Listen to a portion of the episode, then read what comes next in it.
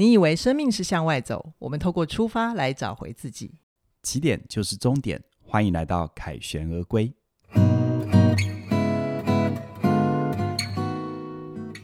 大家好，我是凯宇。大家好，我是怡璇。相信啊，很多朋友可能都会有过一个想法，就是我们想，我们如果能够过一种人生，然后就是做一个自己很喜欢的事情，赚到足够的钱，不用太多哦，因为钱太多可能会要付出其他的代价。要缴很多税啊！对啊，我们录音这时候才刚把我的税报完，真的啊，对，很可观吧？我都觉得我对国家社会很有贡献，真的，我是一个有用的人。好，我爸当年叫我要当一个有用的人，我很有用。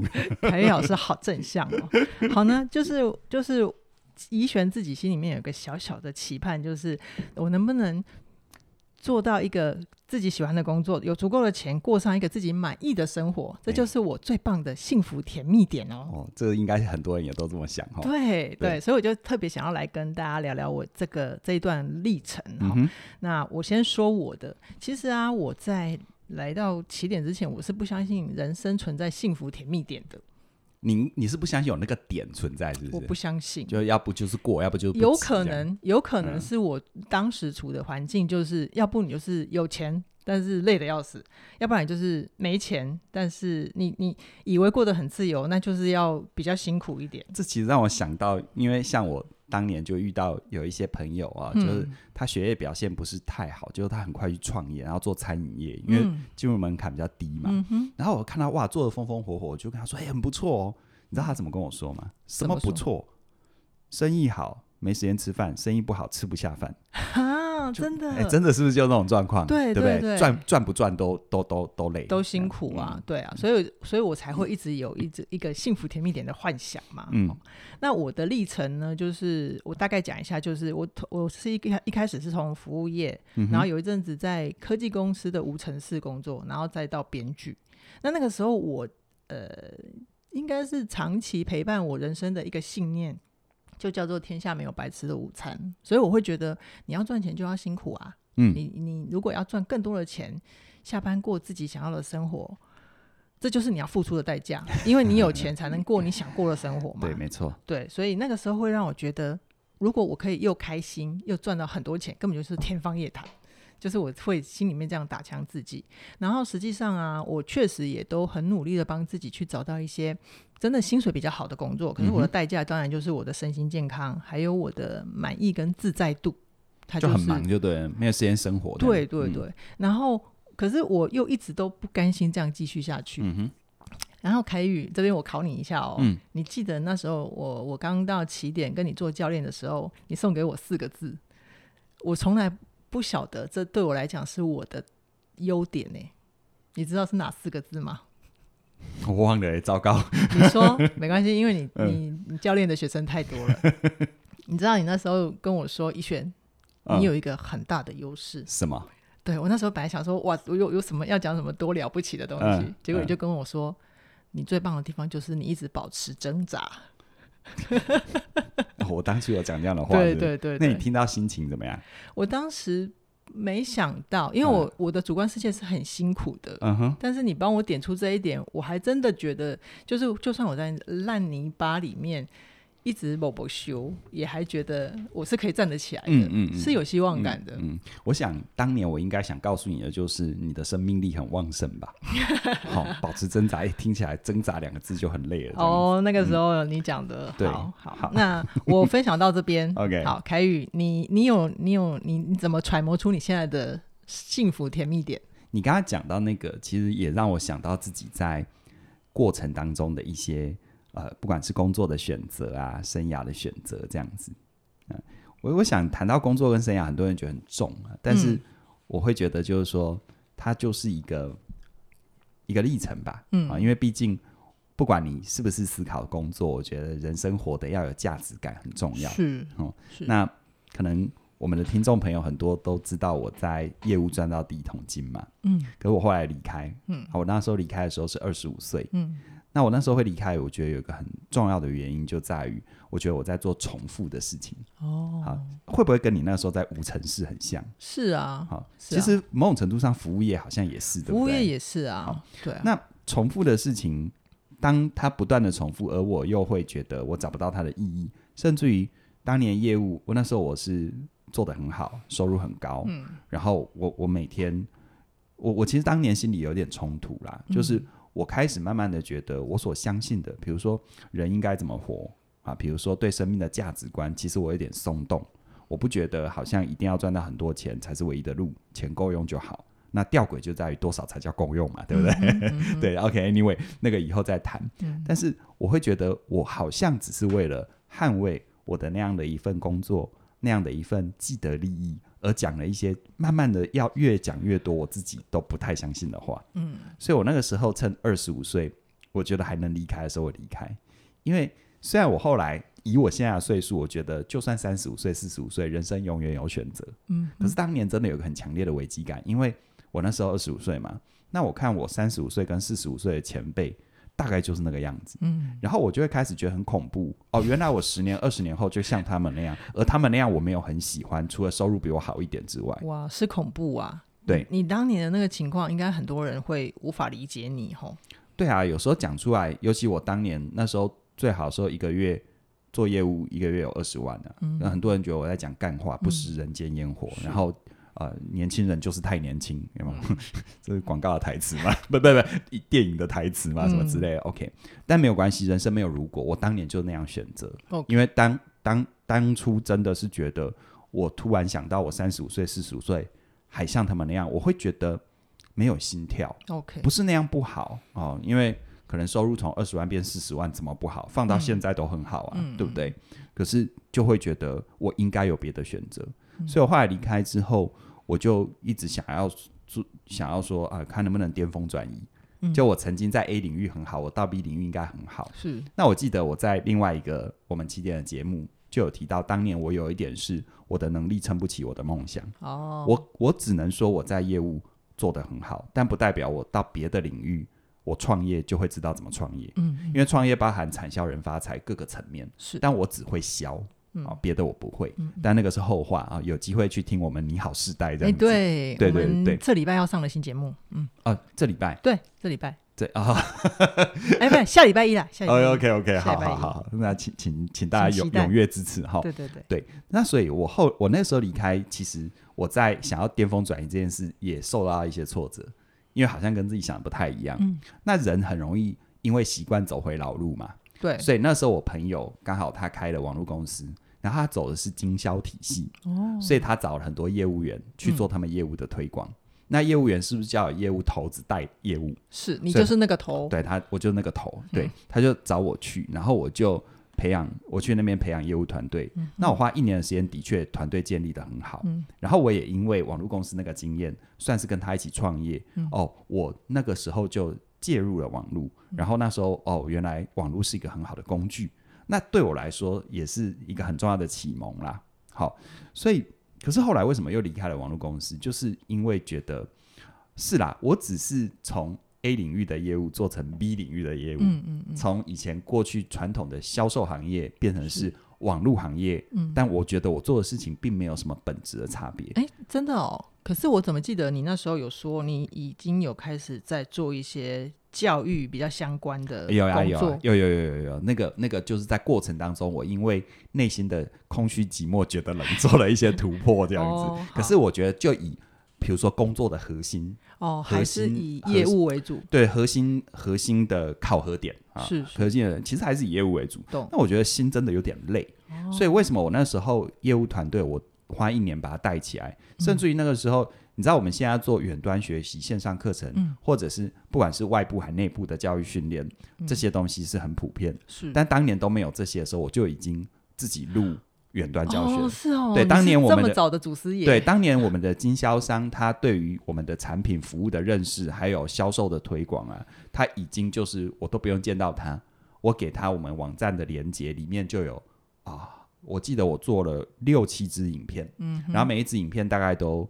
短的话三十分钟，长的话大概一个半小时，都在做完整的说明跟教育这样子。懂懂懂。对，所以，所以我我那个时候就就就感觉好像收发到这这里也 OK，嗯。可是至少对我来说，嗯，哦，那时候已经快年纪已经快靠近三十了，OK。我觉得我还是没有跳出来，真的、啊，对我还是没有跳出来。我觉得那种那种，我不知道能不能切题到你的幸福甜蜜点，嗯、但是我觉得幸福甜蜜点有表面上的，就是对呃又有钱，然后又有生活，是，但也有另外一种层次，就是说。呃，你做得来，跟你做的会开心，是跟你做的有成就感，就是我们一般俗称的有有心跳、有心动的工作。对，对我们我们是死人嘛，都没 好，开玩笑，开玩笑。嗯、所以我那个时候因为这样的一个动力，当然后面很多人知道我去念研究所嘛，是我那个时候在网络公司也因为那样的动力，也那个时候的合伙人我觉得也很支持我，跟他提我真的想要去念书，嗯、他也就支持我去考研究所，然后我去考研究所。呃，考考研究所，当然，大家后来就知道我是辅仁大学心理所的硕士嘛。然后你刚刚提到的，嗯、我那时候在网络公司，因为想要去做一些突破，所以我把经销商都带上路，然后所有的线上学习资源都做好，我就开始做有声书评。哦，啊，所以是在那个时候，哦、我等于有点，对我有点假公济私，你知道吗？嗯嗯嗯，就是刚好在网络公司嘛。然后有现成的资源，你有交到好朋友呢？对对，他是交到坏朋友。对对 对，我我是很多人人生当中的坏朋友哈，请洽嘉玲老师。对对，然后然后我因为那时候做有声书评，然后我就开始当年的工具大概就只有电子报啊什么之类的。然后因缘际会，我就认识一个上市公司的老板娘，她跟我的她的年纪就当我爸当我妈妈差不多，然后她也很照顾我，也很欣赏我，所以我后来。后来我离开了网络公司，但我有声书评有继续做。嗯，到经过几经辗转，到我研究所毕业之后，他就把我延揽去他的基金会。嗯哼，然后呢，那一段时间，呃，基金会大概有一年多到两年的时间，我就接触了很多身心灵的领域。OK，所以这个是我这中间转折的过程。嗯，可是我那时候心里在想哈，因为你看了我前面，嗯、其实，在业务领域里，其实它跟钱跟收入是紧密相关的，对，非常世俗的。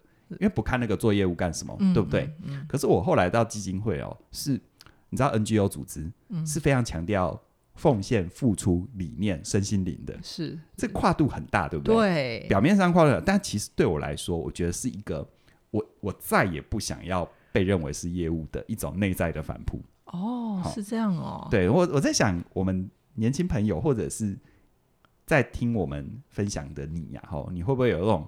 因为这种内在反扑去做另外一个极端的事，嗯嗯嗯嗯、但我经验过.所以我很难告诉你这样的决定是对还不对。我只能告诉你，任何决定你要帮自己算账，嗯、好，这有机会跟大家谈，就是风险你要想好嘛，好，啊、呃，还好这是我的算优点，嗯、虽然我做一个这么大的跨度，那你知道那时候很好笑，我就觉得好像我人生在那个时候的人生，因为三十岁左右嘛，嗯、呃，三十出头，我觉得那时候人生至少我在前面有一大半。一大部分的时间来证明我应该赚钱没什么问题，是就怎样只要有产品给我，我都会卖。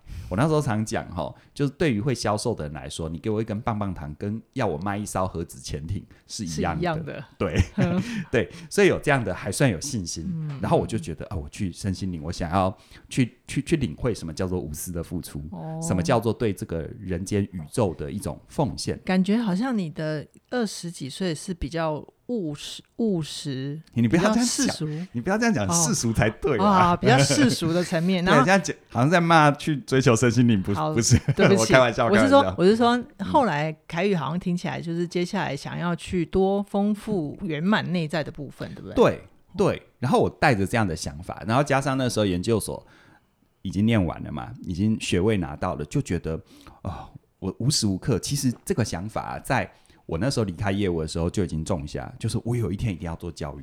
哦、那你看教育是不是就跟影响人、跟身心灵比较靠近？嗯，我那时候就有一天我一定要做教育。嗯，所以因为这个动力，我从离开业务之后到网络公司，嗯，我为什么才那时候做有声书评？嗯、我就觉得它是一个挂钩嘛。对啊。然后后来为什么去念研究所？我就觉得。我想要洗掉身上的那个业务味道。你的选择一直在呈现你的心是怎么想的啦？对对对，哦，你这个结论太棒了。嗯、对，就是这样。嗯、其实真的看人看动作哈。嗯、虽然我那个时候还是一下去做什么业务，一下去干嘛，有没有？然后或者一下跨度到基金会，嗯、但我所有的那个从今天的角度来看，我那个内在的核心动力都是我想要去做那件事。是，可是接下来基金会呢？对，到基金会就很有意思哦。嗯嗯。嗯大家对于 NGO 或或者是身心灵团体的想象，我不知道是什么，嗯，充满光，充满爱，祥和啊，祥和，然后无私的交流跟付出，嗯、是。对你的想法没有错，我当年也是这个想法，嗯。啊，但是你知道人生最可怕的就是但是，但是继续听下去，嗯、好，我在这边讲哈，不代表我曾经参与过的 NGO 有什么问题，或者是现在 NGO 有什么问题，嗯、或者是身心领域有什么问题，我不是在针对哪一个团体，我只是。在跟大家分享我所观察到的一些现象，OK，供你做参考。嗯，好，因为我那时候在 NGO，我以为哦，大家都是无私的付出，可是我却感觉到很多的暗潮汹涌。嗯，怎么说？比如说在台面上，呃，因为 NGO 嘛，就是朋友要多多的啊，你很多事情的推动才会有资源。对，好，然后甚至有时候要募款啊，有时候要要。如果他不是那种捐钱的人，他是有社会影响力的，你就是要去让他觉得开心跟舒服，好，他才会推广你的理念。嗯，这就麻烦了，嗯，因为我以前在创业，或者我以前在业务，或者是在网络公司，那些那些所谓的盈利事业、盈利组织，甚至于销售领域，他们是把利益、钱，嗯，还有怎么分配放在台面上讲的。对啊，对啊，那是前提呀，啊。对，但是 NGO，我以为到了 NGO 这些会。不存在，因为我觉得前提不一样。嗯，就我后来我才发现，这些在哪一个团体都存在。哦，只是业务单位、销售团体、盈利事业、一般的商务行为，把这些放在台面上讲。嗯嗯。而 NGO 或身心灵团体把它放在台面下。OK。台面上的好处是什么？透明。好，然后清清楚楚。但缺点就是什么？一切是交换。对，会让觉人觉得好像除了利益没有别的。是是是，对。但是放在台面下呢，它的优点是什么？啊，你会觉得自己很干净，营造一个让人更愿意靠近的。嗯，你会觉得自己很干净。嗯，但它缺点是什么？它缺点正因为它没有消失，所以它会用一些更隐晦的方式做流动。嗯，比如我举个例子，我们 NGO 一定要找很多的义工，甚至于很多像身心灵团体一定要找很多人奉献帮忙，嗯，回来当。免费的助教或等等什么之类的，嗯、对不对？嗯、那我问你们哈，大家想象一下哈，今天一个义工他没有拿钱来，你要怎么对待他？你是不是要对他很好？对啊，因为他是奉献跟付出。是，可是别忘了，任何组织是不是有他的工作要求？嗯，或者是你要推动任何事情，一定有那件事情本身的做到什么程度才叫做合规？哦，我懂了，才叫做符合标准。可是对于那个奉献付出的人，他觉得我。都没有要好处了，嗯，好，你怎么还可以这样要求我？对，一方面是要求，嗯，那二方面是什么？他觉得他还付出，他觉得他配得做这么重要的事，可是他的能力明明没办法做这么重要的事，嗯，但他开口要做这么重要的事，可是他并不是到市场上接受检核的那一种，都都先不要讲这个，好，先讲最简单的，好，就就是他觉得他是付出嘛，所以他会觉得他要做到等级十的事。嗯，你要分配给他等级十的工作，但是他的能力只到等级五，嗯，你怎么跟他沟通？你真的给他放在等级五，他觉得你侮辱他。OK，但如果你把他放到点等级十呢，你的活动一定会出问题。哦，懂了。对，你知道重点在这里。好，好，重点在这里。所以你会发现，你看好、哦、像有时候就会有这种状况，你真的找他帮忙做事，嗯，他不够质量的，你不能拿出去。对。然后，但你不拿出去，他会觉得我花了时间，你在玩我吗？欸、对啊，我已经做了，是不是就有很多争议？嗯，但如果你真的拿出去，效果不好，没有人会觉得是他的问题。哦，啊、呃，大家会觉得是你这个执行者的问题。嗯嗯嗯嗯。但如果他拿出去，好，如果他真的很厉害，各方面很合规，拿出去效果也很好，好，那理所当然嘛。好，光环要回归给组织嘛。是。但是你会发现，哎，也随着一个活动变得很好。很多人哈会闻到，会闻到权力的味道。好，这权力是很隐晦的，嗯，嗯，因为在一般的盈利事业的权力，可能你把它认为是，呃，他可能有控制预算的能力，他可以赚到更多钱。对。可是在 NGO，他没有这个部分嘛，他的权力就变成说是他被大家认为是一个更高尚的人。OK。所以当很多人闻到这个味道的时候，你下次要办类似活动，就会有很多奇怪的人蜂拥而至，哦，想要分一杯羹。然后你又没有办法，他的问题又轮回到前面我说的，他明明就只能或他的他的状，甚至有时候质量只有五，对，有时候也不是五跟十，而是而是举个例子哈，他的专长就是英文，他硬是要做日文的事，嗯、你怎么办？他英文可能是等级十啊，嗯，他日文就等级二啊。我可以深刻理解，因为我以前有那个就是圣母跟好人的倾向，那真的很难讲话，很难讲话，很难讲话。嗯、你就在里面真的是非常难。对，好，所以我要想要跟大家分享，就是说，我不知道有没有离题，因为幸福甜蜜点，糟糕，没关系，没关系，就是先讲。但但但我觉得这个是重要的，因为、嗯、因为呃，凯旋而归，我的出发点就是。我生命慢慢的，好像有一点历练，是还不到老头了哈。嗯嗯嗯，讲老头会生气哦。中 中年大叔，对，有一点历练，但是我觉得把这些过程用一个不是说教，也不是批判的角度跟你说，我经验了什么啊？因为有可能你现在就在这个困境里，因为其实不一定是 NGO 那种相对比较封闭的体系跟组织最容易发生这种状况。嗯嗯，因为体系只要一封闭，利益通常就会被压到台面下。是啊，比如说像医院。军队、学校、嗯嗯、这种比较封闭体系，利益通常会被压在台面下。对，很少在那种团体，大家会把利益放在台面上讲。对，而且开放的环境，一般的商业组织、自由贸易竞争的环境领域。嗯啊，这个放在台面上很正常，是啊，像我们我们找厂商一定是谈价格啊，不然对啊，还有谈他过去的 成绩嘛，对，不对？对对。哎，凯旋老师，我听到这里，我可不可以这样理解？嗯、就是你因为之前在业务领域待了一阵子，但是你想要有一些心灵上的充实，嗯，所以你想说到 NGO 组织可不可以让你丰盛？对。对但是你发现这里面又让你心更累了，是吗？我我一直不希望让大家觉得好像 NGO 一定有什么问题，或身心有什么。我我觉得他可能也真的只是个案。嗯，但我想想要让大家，嗯，我可能比较想要跟大家分享，就是说追求幸福，这是我们每个人人生一个很重要的、很重要的方向。嗯，但是在追求幸福的过程当中，有一些真实的东西，更为真实的东西，是我们需要体会的。比如说。嗯嗯我我我曾经以为我换环境叫做很真实的动作，嗯，但是我换了这么多个地方之后，我才真的后来为什么成立起点？嗯，因为我真的认清了，其实我表面上好像一直在找我的幸福甜蜜点，嗯，但其实我根本没有把我，我根本没有针对我自己真的想去的地方，真的想要。真的能够为我创造幸福甜蜜点的那个地方，我没有跟他直球对决。哦，啊，其实前面我是不是就讲，其实我那时候离开业务领域，就是我内心一直有个动力，就有一天我一定要做教育。对，对，对。但你知道吗？这整个过程我心里一直这样想。嗯、那我的逻辑就是，为什么我从业务出来之后巅峰转移？就是我从业务出来之后啊，只要我在另外一个领域也做成功，嗯、我就有钱跟资源回来做教育。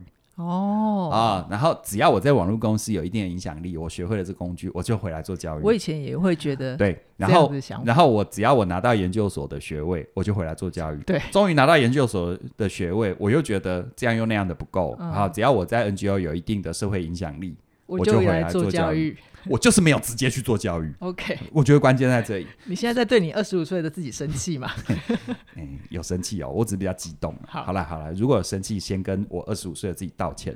因为如果你也现在这个陷入这个僵局的话，我觉得不要生自己的气啊。因为人有时候你就是要经过这些磨合，你才会更知道自己要什么。OK，所以我后来为什么成立起点，就是其实，在成立起点之前，我那时候离开了基金会一阵子，呃。一阵子之后，我真的觉得这样不行，嗯，我就真的跟我自己内心所想的只求对决，所以那个时候才开发出 CIA 通达力，哦、我们的第一门实体课，嗯嗯嗯嗯、然后等等才有后面的东西到成立起点文化。嗯，那其实我那时候成立起点文化心里超差的，因为那时候二零一三年刚成立的时候，一来我没有知名度，嗯，二来你说学历，我讲真的，我辅仁大学心理所硕士，辅仁大学是个好学校，辅仁大学心理所很棒。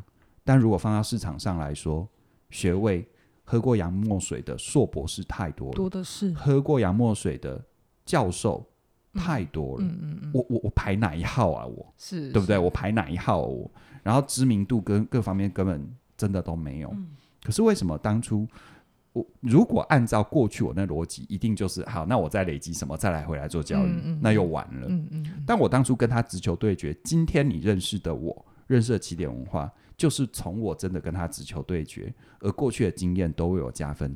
比如说，当我跟我要做做教育直球对决的时候，我就发现很多有我专业背景的人，他明明手上有好东西，但他不敢卖，也不会卖。哦。然后我的业务领域就跟我刚好跟我大加分。对。我可以毫无障碍的卖。对。对不对？对。而且我马上可以兑现市场价值，让我开公司可以活下去。嗯。也正因为我开公司可以活下去，我是不是可以滚动资源？是。我可以找专业的人，我可以找高手，把利益放在台面上讲，嗯，让他知道他帮我可以得到什么。嗯嗯嗯。好，然后我也用同样的逻辑让我的。客户让我的学生知道，他付钱给我可以得到什么，嗯、没有那种好像虚无缥缈的想象。嗯，好，然后再来，你看我在网络公司，也因为网络公司的经验，然后当我直球对决做教育，你看现在我们做线上课程，还有我们运用 YouTube，我们算是自媒体、自流量做的最好的教育单位。对，对啊，是不是网络公司的基础？嗯，然后后来你看，呃，研究所，研究所是不是为我？补足了我专业的那一块，嗯嗯、不然如果我没有去读研究所，我可能现在做交易，我永远就只能讲销售，是最多讲到企业管理，嗯嗯，好，甚至于都还不一定够得上边，嗯，好。那后来 NGO，那你说 NGO 对我什么价值？我觉得 NGO 对我价值太太太大了，它让你觉悟啊。我觉得 NGO 让我真的弄懂人要的是什么，嗯，因为 NGO 那个时候，我记得我在后期。有跟我的老板，就是那个上市公司的老板娘提一个想法，嗯，然后他二话不说拿了一笔钱投资我开一家公司，嗯，可那家公司后来一年的时候收掉，为什么？因为那时候那家公司只有一个想去的方向，但是没有明确的商业模式哦，所以那段时间让我深刻体会到商业模式，或讲的简单粗暴，就是你要有商品很重要，嗯嗯。所以为什么我那时候成立起点，我就是一定先把课程开发出来，把能卖的东西开发出来，懂懂懂。对，然后后来因为而且 NGO 里面因为接触了这么多各型各样的人，真的让我长大了，欸，嗯，就是。如果我还停留在啊，他们都怎样都做一套做一套的批判，我觉得我也走不到今天。嗯，嗯，我觉得我当年是慢慢的收掉我的批判，我回到人来认识人。嗯，能量不灭，你知道吗？嗯，有些事情在人与人间就存在，你刻意把它压掉，它不会不见，它只会用别种奇怪的形式跑出来，而且甚至更扭曲啊。对，所以我我觉得我看懂那一点之后，我看懂那一点之后，它真的深刻影响到。我后来怎么经营起点文化？对、嗯、我后来讲的这一段，在我们本完全没有，嗯、完全是我自己心里的感受跟，自由发挥，感受跟流动。所以我觉得拉回来吧，就是如果你你想要找到你生命的幸福甜蜜点啊，好，那如果你还很年轻，嗯呃，我不知道你对很年轻的定义是什么，我不知道，你就多做尝试，嗯、因为人没有白走的路。嗯、就像我到今天，我算起那个账，我业务没白走啊。我网络公司没白走啊，念研究所没白走啊，真的，NGO 没白走啊，都是累积啊。对啊，嗯，不会有白白走的路。但是，当你在不断的转换、不断的觉得心很累的过程中，记得一定要静下来听听自己心里有没有一个方向或一件事是一直在你心中萦绕的。嗯，就像我当年，我那时候离开业务单位，我就是心里想，我有一天一定要做教育，做教育，就这句话而已，就这么单纯。那一直到我后来。经过了十几年的兜兜转转，终于我跟这句话直球对决。嗯，然后我刚开始的起手是真的超烂的啊，也没有知名度啊，什么都没有啊，嗯、然后也没有亮丽的学历啊，什么都没有，嗯、可是却活到了今天。嗯哼，我就我我才终于意识到，哦，原来老天爷要我真的跟我自己想要的直球对决。嗯，所以其实，嗯、呃。如果你真的想要找到你生命的幸福甜蜜点，就是你还、你还、你还、你还不甘愿躺平。嗯，好，我觉得现在时代选择很多啦。如果你就是要躺平，我想没有任何人能够对你指手画脚。嗯，啊，因为你是大人了，你为自己负责。可是你还不甘愿躺平，那这时候就是我说的没有白走的路，不要嫌弃自己的过去。嗯，然后再来第二个。如果你的过去一直心中一直有围绕一件事情，那个事情的剧情通常是有一天我一定要干嘛？嗯，你现在先去干嘛看看？嗯，因为搞不好你一直觉得自己缺这又缺那，但是你真的去干下去之后，你才发现你都在为他做准备。其实有很多东西，你知道，老天要给你礼物，你要给你要你要让他有个理由给你，有机会收到啊。对，你一天到晚想发财，你一天到晚想发财啊，嗯。你每天都经过彩券行，然后等你死了，然后跟上帝抱怨为什么没有发财，然后上帝又跟你说啊，你为什么不去买彩券？你倒是去买彩券，对啊，连买都不买，你要我怎么办嘛？嗯 我要送钱给你都没理由呢。嗯。好，所以我我我觉得幸福甜蜜一点，或许在你生命的脉络当中，嗯。就在了。嗯好，然后人生呢，不是享受就是忍受啊。如果你觉得已经忍够了，嗯跟你要的直球对决，或许是一种享受的开始。嗯嗯，我觉得听凯宇的故事到这边啊，他今天给我一个感受，就是虽然他当年起点还没有成立，但他其实心里面经过了很多很多。嗯然后我有听到一个关键，就是一个是对外的，一个是对内的。嗯哼，就是可能对内的部分，你对于自己怎么怎么样面对你的压力啊，或者是面对你怎样的挫折，或者是有些不自信的时候，你其实是有办法调试的。嗯而你在对外的部分，你可能也适度的去一样一样的跟人保持连接，对而且去很勇敢的去说出你自己的相信。对，其实这个我觉得超有感，嗯，因为啊，你看，不管是我离开业务领域，不管是我中间的几经转折，我发现到今天呢、啊，那些资源跟关系仍然都在。嗯嗯，这就意味着我可以有不同的选择，但不代表我要跟别人闹翻。嗯好，他也不是说啊，你还在那里就是你就是有问题的人。我觉得我们在看待关系、看待人的时候，好，你要记得每个人的选择跟他是一个怎样的人，嗯你要做一点区分。，OK，好，因为他会在那里，可能有他这样又那样的不得已，嗯或者是他的人生脉络引导他到那里。嗯嗯嗯，所以，嗯，希望大家听我今天的分享，你要记得，如果你还没有办法很锁定聚焦你的方向的话，那么人是关键。嗯，两个人，一个是他人可以理解，嗯一个是你自己。好哦。嗯，所以凯宇这些经历啊，就累积出了他一个非常经典的课程，就叫做自信表达力。这是你一路以来的，就是你那时候在升课程的时候，其实也很快。对，我们就还还蛮惊讶的，怎么会就就有一个人天生的很好，能够讲好这个题目这样子？这个这个就是我们，哎，刚好今天是最后一天，是不是？是今天最后一好，天，我们最近有一个呃，这个季节限 packaging 定季节限定叫做建立关系大补贴，然后今天晚上十二点之前是最后一天，这个季节限定的最后一天，嗯嗯。好像有四门课嘛，对不对？对。